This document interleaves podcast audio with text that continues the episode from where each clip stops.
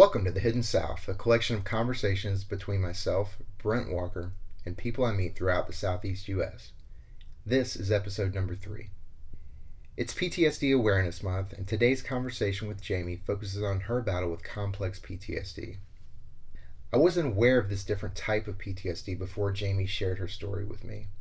My assumption is that many of you haven't heard of complex PTSD either, so here's a brief description from sources that I'll include in the show notes. Complex PTSD is caused by chronic, long lasting traumatic events rather than short lived events and usually involves some sort of emotional or physical captivity. There are many symptoms of complex PTSD, some of which are shared with regular PTSD. One of the symptoms that seem to come up a lot for Jamie is called an emotional flashback. Emotional flashbacks are sudden and often prolonged regressions to the frightening circumstances of childhood. Because most emotional flashbacks do not have a visual or memory component to them, the triggered individual rarely realizes that she is re experiencing a traumatic time from childhood. I met with Jamie in her home in New Orleans on June 14, 2019, and we discussed the challenges and the triumphs that she experienced on her journey. Here's Jamie's story. I had a, a really crazy road with it because I struggled as long as I can remember. Um, I was, I can't say I was misdiagnosed when I was younger. They didn't diagnose me, but they didn't know what to do with me when I was in my maybe like mid to late 20s. So they started just throwing a lot of medication at me, a lot of medications that people would use for things like bipolar disorder, stuff like that, which I don't have. And they did this for like four years and they had me on so much that during those times I couldn't even you know, I have used writing and art as a way to handle things my entire since I was a little kid. My hands shook so bad. I couldn't even hold a pencil, let alone do writing. All this did was all of my natural ways of managing it just cut off. Those were the hardest years. It was also the time that nobody realized yet, but I had celiac disease. I was diagnosed with that right around the same time of the of the CPTSD. So that was a really huge year for me. And with the celiac disease, that brought kind of was really just amping the trauma the whole time because nobody really believed me. And I was getting really sick, and I was married at the time, and I had you know a couple miscarriages because celiac you can't really um, you become very malnourished even though you're eating a good diet. And so there's a lot of things that were very tough um, and not really having being on all that medication was making it much much harder. What were the symptoms though that kind of um, led up to that? Like, or the things that you were having to deal with? I guess.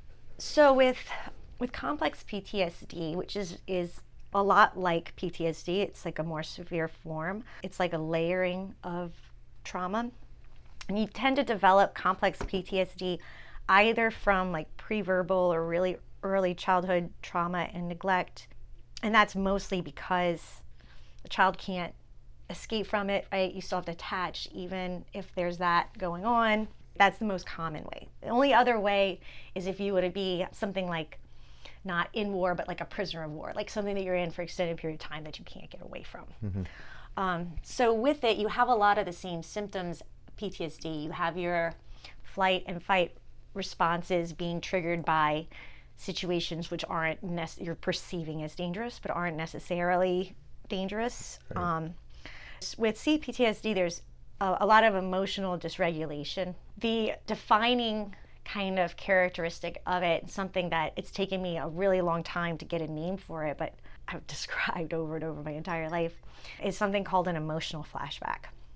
And so, an emotional flashback is like a flashback, but without the visuals. So basically, in fact, because there's no visuals, it's hard for you to know that you're even in a flashback. And there's all different levels of how intense it can be. So something can be a feeling or, or all different types of triggers. A lot of this is attached to things like feelings of abandonment or rejection. Something that kind of makes you feel that way as an adult, all of a sudden you hit this emotional flashback. I used to call it being hijacked, where all of a sudden it becomes so intense that you can hardly handle it. And it can stay for a matter of hours to weeks. Like it can be intense. Does it But feel what- like anxiety? what it is is your like childhood self who experienced those things really intense instead of you experiencing it as an adult you're experiencing it as you were those first ages so you're experiencing it in like full vulnerability without your sense of adult resources like all of that just it's almost like an amnesia to the fact that you're an adult that you can handle like you just feel it like you were little bitty so I used to call it being hijacked by like a child, like the, the like my inner child, and it's pretty much what it is. So it can feel, yeah, like it can feel like really intense. It's a very very intense emotional pain. Panic can come from that.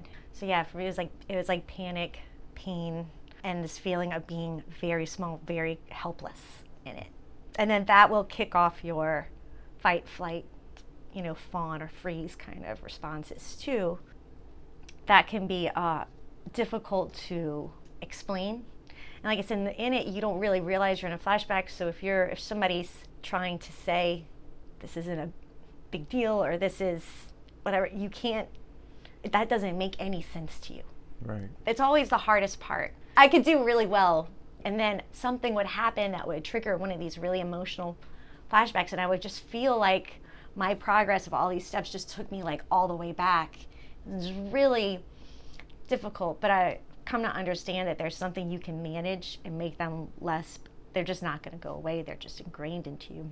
A lot of of it, I think, is these really intense, vulnerable feelings and a lot of panic you know, certainly like a lot of like things that will trigger that feeling of panicking. The other really specific kind of thing to to this is like a very strong internal critic hmm. that's just like doesn't stop. So that can be emotionally exhausting too. I have a tendency to keep myself so busy so that I stay a step ahead of it. Right. And then I'll wear myself to emotional exhaustion. Yeah. And then the moment that I have any energy, I'm back into it, which is probably why they thought I was bipolar when I was younger, because I would just go until I couldn't possibly go anymore. And then my body would shut down. At some point, everything here was so bad, I just left, right? Um, I left the marriage, I left, went up to Montana, which had better, much better resources than New Orleans. I Right. I had a, a total breakdown. Yeah. I got up there. Leaving and going that far away, I didn't run away from any of the problems. I just was there now without my friends and in a totally opposite environment than New Orleans Right. and home. Had a, a major breakdown. Thank God it wasn't like a hospital situation. I just went to this really sweet place for like a couple days. These ladies was it like a respite center or yeah, it was just like a Hope House or something. It was just like a place to like stay for free for a few days? Yeah, it wasn't for free. I'm sure. Oh no, it was for free. yeah. I was only supposed to spend like a night or two, and I asked them, please let me spend one more night, and they let me. And I, I sat in front of her, and I was like, these horrible things just keep happening. These horrible things, like, you know, from this, then this horrible thing. That, like my, for ten years, there was like a huge traumatic event that happened like every year, ever since Katrina. It like just started off this. The thing about complex PTSD, it might be the same with PTSD. I don't know. Is that you ever like try to make to like keep something bad from happening, but you cause it to happen instead? It's like became the rule of my life. All I wanted was to stay safe, and I couldn't help but get into abusive situations, or mm-hmm. you know, it was just like one thing after another, and and it would just at this point I was so spent, and I was coming off of that four years of being medicated, and so I get to this place, and I just start talking to this lady, and I'm like, it just doesn't stop. It's like one horrible. I don't get my feet back under me, you know. Like it's, I'm trying, I'm reading, I'm I'm doing all the things. I'm like, but my days, I have my whole days planned out of. It's one meditation type activity after another. It's still not enough. Like all I'm doing is surviving, and I'm like, it's been like this for a while, and so I start telling her, and she goes, "Oh, honey, this is trauma." that was the first time anybody had ever said that to me. Yeah. I had been in therapy for four years leading up to this, and I kept telling them, "Y'all are on the wrong path. Y'all are on the wrong path," and nobody listened to me. And I get to there, and they're like, "Oh, honey, this is like complex trouble. Like this is this is the real deal." And then I told her what they had been doing the last four years, and she's like, I have no idea how you survive the help you've been getting. Hmm. I did two months of trauma therapy there, and we used art. And it was amazing. The two things that have healed me the most were both with art. Yeah, it was yeah. amazing. And I had to leave the state both times for them to happen. I probably healed like 30% like in two months with her 40. Like I was immediately a whole lot better. Like almost, probably even just telling me what it was, I was immediately like a whole lot better Sure. the two months that I did, I was with her, I would leave and she would be like, "Hey, for this week, look, I want you to do a piece of art that like explores this thing." And she would expect me to come back with like a little drawing, but I'd come back with like these multimedia pieces put, where every little thing meant something, and it was Over, like, overachiever. Yeah. you know, and I would get right, which perfectionism is one of those things that's like all tied up. You're supposed to break that down. But and she was like, okay, so yes, you're gonna get an art project every week. She's like, I've never ever seen anything like this. And then I would take those projects and then I would I would have programs on my computer where I would write like all of the like I'd break it down like a homework assignment, all the like like log it. Yeah. You know, and everything that it was connected to, all the reasons I use each thing, where, you know, I what I had learned from this. I made it a job, you know. And um, I get back to New Orleans, there's nothing, right? So I do whatever I can. Um, I had a very little money, so like a EFT, uh, the tapping, um, I learned that. You know, any little things I could learn, anything I could find. I, I started doing um, um, massage therapy regularly. I had they kept saying it trauma's in the body, it's in your muscles. Right. So I kept like trying to find ways to relax my body. Things eventually got pretty tough again. And the best thing my folks have ever done is I was able to talk them into, because we hadn't talked for years after the diagnosis. They just disappeared when I got diagnosed with that. Really? Is it because they were they had some shame around the they trauma that they're- happened to you? They still won't. They're, my my mother's reaction of everything is just to gaslight. It's just no, I don't know what you're talking about. Nothing happened. I don't remember any of that. Do you know You're the only one that remembers that. Do you Like, know what happened? Oh, I know things that happened. Yeah, I know a lot of things that happened. What was interesting though is the one thing I wouldn't have known, and we didn't know where the pre-verbal part was coming in, what Right. happened, and I randomly had fallen down and went to go get an X-ray. I had di- I had like didn't dislocate, but I had um, like s- strained, I guess something in here. But when they did X-rays to make sure nothing was broken or out of place, they caught this in the X-ray too, and they were like, "When did you break your collarbone?" like you have a nasty like break that healed really wrong. I was like, you know, I, I have zero memory of ever breaking a collarbone, but I feel like if it was any time past the age of three, I probably would have had memory of my Yeah. collarbone hurting at some point, right? So Did you ask your mom about that specifically? I did. Um, there was a lot of stories that she told me about. It could have been a number number of things. She had told me one story about after um, getting my shots from the doctor. I was a baby. She had strapped me into the baby seat in the. I was in the back, but she forgot to strap. Like I was in the car seat, but the car seat wasn't attached to the car. And she slammed on the brakes in traffic, and she said it. I flipped like this Yeah. and I would have been suspended. I guess her way of was like, you were madder than hell and you wouldn't stop crying. She's like, well, I wasn't gonna just pull over because you were crying. Like I was in traffic. Like you know, I got to you when I could get to you. So that could have been it. Yeah. Um, but also, my mom told me the story. She said uh, when I was a baby, I never stopped crying. Well, probably. I mean, I always heard my whole life how when I was a baby, I would never stop crying. Probably because I had a broken collarbone Right. Right. right? But they just labeled me as being a bad baby. Like I was my whole life. I'm the oldest. I've been called the first pancake. You know, the first pancake doesn't ever come out right, but pan's good for the next two, right? Jesus. So yeah. So my she said that my dad couldn't get me to stop crying, and she was sleeping, and she said he threw me at my mom on the bed to wake her up. So I could have broken my collarbone then, or I could have already had a broken collarbone when he Right. threw me at her. Um, I know I also fell out of a window that wasn't very high up, and I know that when I was a baby, also my mom was chopping wood. I don't know why, and put the axe down, you know, the heavy part down, and it fell and hit me. Um, but I think that just got my face. She said they thought that was going to have to have plastic surgery on my face. But anyway, lots of stuff happened to me. I Got locked in the car in the summer in New Orleans when I was a baby. Lots of stuff happened to me when I was a baby. But the car accident makes a lot of sense to me, and it makes a lot of sense that that's why I didn't, as they say, I didn't stop crying for for like over a year as a baby. Probably somebody should have brought me to the doctor. You're in pain for a year. And then my whole life, it became my life story. It became Jamie can never be is never satisfied. There's always something wrong. Like it's like she's difficult. So like a lot of family vacations, they just plan for four. You know, two younger brothers are like they all are interested in the same things. I'm interested in different things. I would just stayed in my room all the time until they go to sleep because they go to bed at like eight, and then I would go eat, do my laundry, do my stuff. When I was 13, I have a lot of memory of this situation. I now realize I would have already had PTSD, so it was flight. Like I remember I took off. Um, we're in a cabin in the woods, and I remember wanting to go back and just not being able to bring myself to come back to them. And so I stayed away for probably a couple hours, and they were like, "That's it. You don't come on vacations with us anymore." You have to have a lot of resentments, or at least at some point you had to have a lot of resentments. Like, how do you? My dad had attacked me like three times, like when I was 16, 21, and 24 without it being provoked where just something went wrong and he, he went for my neck. My parents have denied that. I think my mom's afraid he would get in trouble. So the way they've handled all three of those was just to try to convince me it never happened, even though it happened three different times years apart. Yeah, stuff with them is very strained. I mean, I can still call there if I need to, but we don't talk on it. It's not healthy for me to talk to them because even if nothing bad happens, I can't. The four of them are still super close.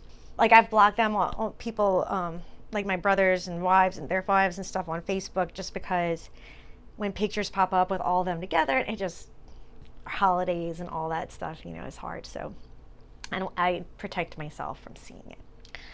Yeah. So my dad I was I was I had a boyfriend at the time in Montana and I was fucking losing my shit, right? This is when I was getting diagnosed. So when I was in that spot, the boyfriend's mom, who's way overly involved, calls my dad, who she's never met, doesn't know anything about my family, my family background, and says, Your daughter needs you and you need to be here, and like kind of guilt him into coming the moment they told me that my dad was on his way, I like wanted to just crumble into like a little puddle. I was like, he can't come here. And I told them, if he comes here, I'm gonna lose my family. Like I'm telling you, that's a bad situation. Like it's gonna be bad if he comes here. And they're like, he's already in the air. Like, fuck. So my dad shows up, and it's always he's very needy emotionally. So it's immediately everything's on him, and we're just trying. I'm just trying. In my head, I'm like, just don't let things go bad. Well, he showed up with a plan.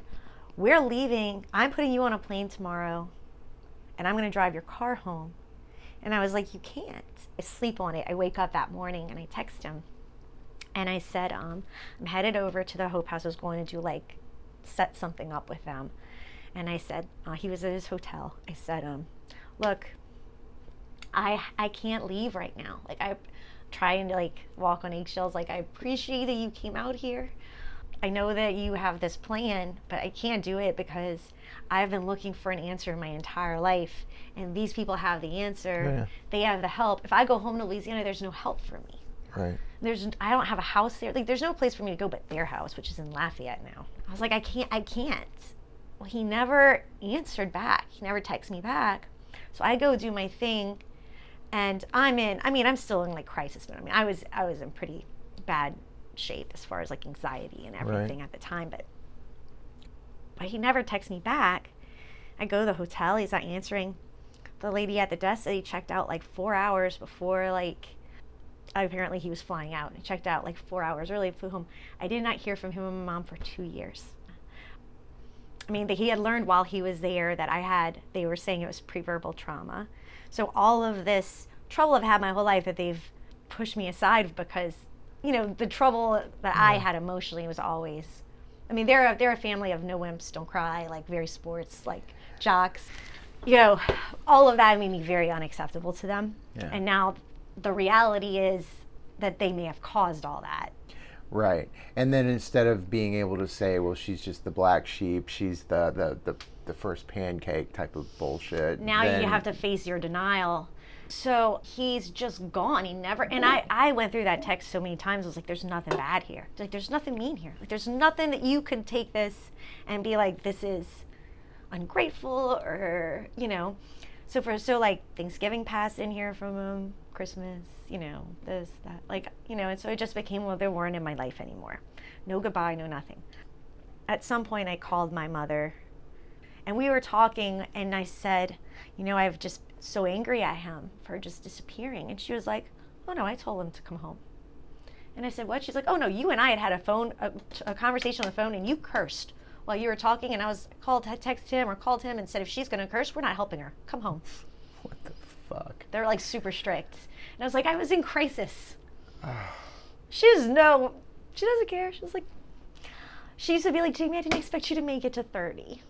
Like, like you're so like it's such um inconvenience that you're still here. Don't ask us for anything. But the one thing that they did do, one of the things that's really tough with complex PTSD, especially with early childhood trauma, is really close like relationships, right? Really close relationships, really intimate relationships, because you have this part of you that has a really hard time Right. trusting, right? And I was one, I was i- with somebody that I just adored, and he's still very close in my, with me in my life. Uh, the relationship didn't work out because of all these things, but he's one of my main supporters. I wanted to keep, I, I was losing him, and I didn't want to lose him, and and I wanted to, you know, fix myself, and so I had found and I had since Montana done things like flown to other places, other states, but all I had was Medicare because I was on disability for a little while. And I went to places that Medicare would take. They're like hospital situations. They're terrible. They're like super traumatizing. It's like they don't help you at all. They do is hurt you. Like, Right. and I was like, that is not an option. That's all my. That's all I can afford, and it's not an option. Um, I had flown to Dallas, and it was it was a nightmare. It was one of the most terrifying experiences. I don't know. uh, They, those things should be illegal. Anyway, I found these ladies in West Virginia, and this place was fucking amazing. And the whole reason that I am as like high functioning with this as I am is because of them. So I I find these women what they're doing is something totally different than anywhere else. I wish more people knew about it. They are basically manually processing trauma through art therapy. Um, you get in five days with them, which is like a nine to four kind of situation. Their, their clinic does one person a week. Everybody in the whole place is focused on one person, and it's like a year's worth of intense trauma therapy in five days Wow. my parents, who I put it to as, I know y'all don't want anything to do with me, but I can't keep a roof over my head by myself without more help. So I need help with this. Like, and so they paid for it for me. I went, and uh, what they did is this, it's the most fascinating thing. You, you don't even have to like talk to them. There's no like talk therapy involved in it. They, they, sh- they give you a piece of paper that has like the five or six different things that happen within a traumatic event, like your own personal, like what your body goes through through a traumatic event. Right. And so they say, think of something that is the most triggering for you that we need to process because trauma gets stuck, right? You don't process it and learn from it. It's just always something that's fresh that you can be triggered by. So you don't want to be triggered by it. You want to just learn from it, move on. So they'd give you a piece of paper, just markers and crayons, and they're like, all right, this startle response, like draw whatever that looked like. And then this next part, draw that. And then this next one, draw that. And then you'd also have one from like a happy before and a happy after kind of thing. So that's your right side of the brain telling the story. And then they give you those back and they'd say, now write what like you were thinking, what was happening, like all like bubbles or however you want to do it. And you come back over and you'd write out what that whole thing was on each of them. And that's your left side of the brain telling the story. Then they tell you to go take a walk for a while and they'd go into this other room and they'd put all of them up on the wall and then you'd come in and sit down and they would tell your story back to you Hmm. and that's all there was to it Really. uh, we were able in a week to process five big traumatic instances to which i have not had any kind of response to since Wow. yeah, I can talk about them. Nothing about those stories trigger me anymore. It was like, honestly, it was so dramatic of a change that up until very recently, that was a, a little over two years ago, up until like maybe a few months ago, which is when I kind of like started digging into like maybe I want to do some more healing. I thought I was healed. Right. Like I was like, I'm just like everybody else now. Right, Like right. that's how. Like I've been telling people, yeah, I had really bad PTSD, but I don't have it anymore. Yeah. I, mean, I still do. I have complex PTSD, but um, and I do still have emotional flashbacks, and I do still have a critic to deal with.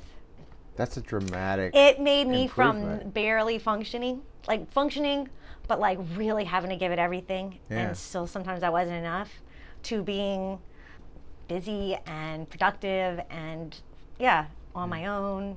I've lived alone ever since and Yeah. have been 100% supporting myself, working, doing multiple jobs at a time, high stress environments, and I've been, yeah. So You know, that the- place was amazing. The reason I started this project, you know, it's called the Hidden South, right? Mm-hmm. Um, is because I carried around these secrets for years, and then I discovered really that once I was able to talk about those things, they didn't have any power over me anymore. So it's very much, it's very much like that, right? Yeah. I mean, they're putting it up on the wall for you to look at and to face, and to be like, this is what happened, and and it's about I don't know. It's about putting it up on the wall and having the courage really to look at it. And, and also amazing. when What somebody else tells it to you like your stories always are different from somebody else's telling you or you telling your story like Yeah. there's different something about it kind of snapped it into perspective if somebody else tells you your story you know you don't feel their story you don't feel as emotionally charged by it as you do your own right? Your own just feels so much bigger. Right. you know so having somebody else tell it was interesting and then also really dramatic to have a happy picture from before and you know relatively right after that happened. Like a really big part of it too is realizing that I think in your mind, when a lot of big traumatic events happen to you, you think that you get into this kind of black and white thinking that it's never stopped Right. right? It's always been this way. Like that's evidence right in front of you that it's not always like that. It hasn't always been like that. Yeah. There's been this good in between too. It's just that we're adding we're giving so much more credit to the bad than we are to the good experiences that are happening too. you know? Yeah. So they say with complex PTSD because it's not in the DSM, they just kind of have it almost listed like under regular PTSD, kind of as a. They say if you if you put it in the DSM, it would shrink the DSM from the size like the size of a pamphlet. So probably so much of what they diagnose as other things is actually this. There's not anything that you can prescribe for it. Right. There's no money to be made in it, which makes it really, really hard to find help for it. Yeah. You know, I, I actually talked to um, a doctor that works for the VA. He told me about a therapy that they do that is life changing for vets. It involves the vet telling the story of the traumatic event on, on, a, on a recording and listening to that event over and over and over again in their car, you know, just when they. And what happens is that it ends up losing power. You Yeah, know, it doesn't have power anymore. And it's, like, it's the same idea as putting it up on the wall, yeah, right? they said it was, so, and they videoed it. They Yeah. videotaped, like I have somewhere a video of all of them if I needed to rewatch them. Yeah, They videoed it from where I was sitting, like right next to me was a video camera. that's cool. They, um, but there's something about, that's what they said, the most important part of it was somebody telling it to you. Yeah. It's like hearing somebody else say it. Well, and that's the thing about because I remember him talking about this because I asked, you know, why do you have them do the recording? And it's because, well, it's something about like when they hear it back, it's almost like they're not telling the story. It's like they're hearing it as a story outside exactly of themselves. exactly yeah, yeah. and here it is this is and they're kind of talking this is just like a little pair well here there's two full paragraphs that they have so it's not that much Yeah. effective trauma therapy this is that place the instinctual trauma response that's what they call their method um, is evidence supported method that focuses on treating the roots of trauma rather than the symptoms the method was developed by dr lou tinnin psychiatrist, and Dr. Linda, Linda Gantt, that's who I dealt with, art therapist, after over 30 years of clinical experience with people coping with all kinds of trauma. The ITR method recodes traumatic memory from the right brain format to the left brain format, ending or greatly reducing triggers and symptoms.